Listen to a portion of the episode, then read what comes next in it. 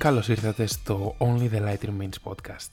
Ελπίζω να είστε όλοι και όλες καλά. Είμαστε εδώ για το επεισόδιο νούμερο 12. Το σημερινό επεισόδιο το οποίο θα συζητήσουμε είναι η ενδοοικογενειακή βία.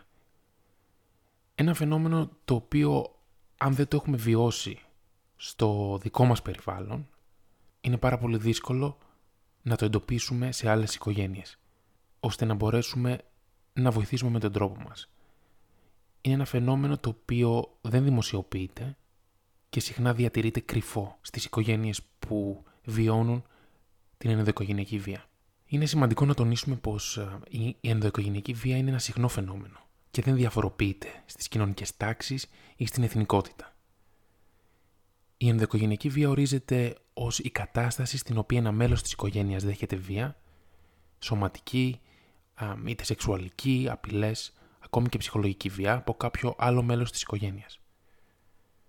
Σύμφωνα με πρόσφατα στοιχεία που προέκυψαν από έρευνα της τηλεφωνικής γραμμής SOS 15900 της Γενικής Γραμματείας Ισότητας Φύλων, η ενδοοικογενειακή βία αναδεικνύεται πρωταθλήτρια ανάμεσα σε άλλες μορφές βίας. Τα ποσοστά βίας μέσα στην οικογένεια δείχνουν να αυξάνονται τα τελευταία χρόνια, σαν αποτέλεσμα και των δύσκολων κοινωνικο-οικονομικών συνδικών που βιώνουμε. Στην ελληνική κοινωνία, τροχοπέδι στην εξομάλυνση των φαινομένων βίας αποτελεί η δομή της ελληνικής οικογένειας, που συχνά στηρίζεται στην αρχή τα ενίκο μη ενδύμου, όπου τα θύματα λόγω ενοχής και ενδεχόμενης ντροπής που βιώνουν δεν αποκαλύπτουν τη βία που υφίστανται.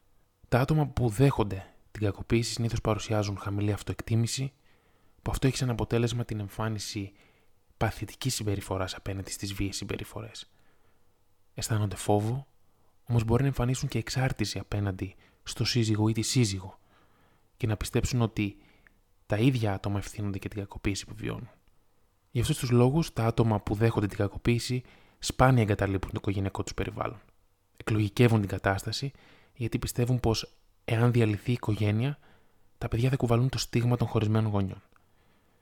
Ακόμη και όταν φτάσουν στο σημείο να χρειάζονται νοσηλεία από τη βία που τους έχει ασκηθεί, ένα μεγάλο ποσοστό ατόμων δηλώνουν πως είναι ακόμη ερωτευμένοι ή ερωτευμένες με τους συζύγους ή τις συζύγους τους και προσμένουν μια αλλαγή στη συμπεριφορά τους ώστε να ξεχάσουν όλα και να είναι πάλι ευτυχισμένοι. Τα θύματα κακοποίησης βιώνουν σοβαρές επιπτώσεις σε όλους τους τομείς της ζωής τους, από σωματικές βλάβες μέχρι και σοβαρά ψυχικά προβλήματα.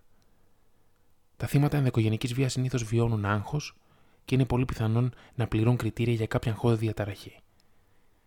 Μία ακόμη σοβαρή επίπτωση είναι το μετατραυματικό στρες που μπορεί να βιώσουν. Δηλαδή η αναβίωση ενοχλητικών σκηνών του παρελθόντος.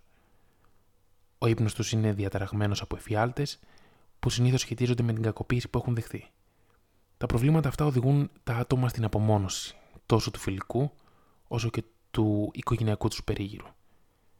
Επιπλέον επηρεάζεται και ο ρόλος τους ως μητέρες, ως πατέρες και αυτό εκδηλώνεται απέναντι στη σχέση τους με τα παιδιά. Είναι επιθυμία ακόμη και η κακομεταχείριση των ίδιων των παιδιών από την μητέρα ή τον πατέρα.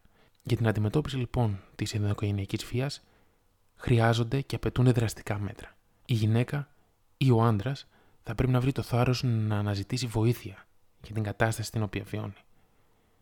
Μπορεί να στηριχθεί σε κοντινά πρόσωπα αλλά και στις αρμόδιες υπηρεσίες για φαινόμενα που είναι κατά της βίας, σε νομική και ψυχολογική υποστήριξη, ώστε να εγκαταλείψει τις οδυνηρές συνθήκες ζωής. Μπορεί να ζητήσει στήριξη ακόμη και σε ιδιώτες επαγγελματίες ψυχικής υγείας, ώστε να καθοδηγήσουν το άτομο για τον τρόπο διαχείρισης καταστάσεων ενδοοικογενειακής βίας. Άτομα που έχουν υπάρξει δέκτες τέτοιου είδους βίας μπορεί να απευθυνθούν για βοήθεια στη γραμμή ΣΟΣ δίπλα σου κατά της οικογενειακής βίας, του Δικτύου Γυναικών Ευρώπης στην τηλεφωνική γραμμή άμεσης κοινωνικής βοήθειας, στο κέντρο υποστήριξης γυναικών, αλλά και σε φορείς φιλοξενίας και στήριξης.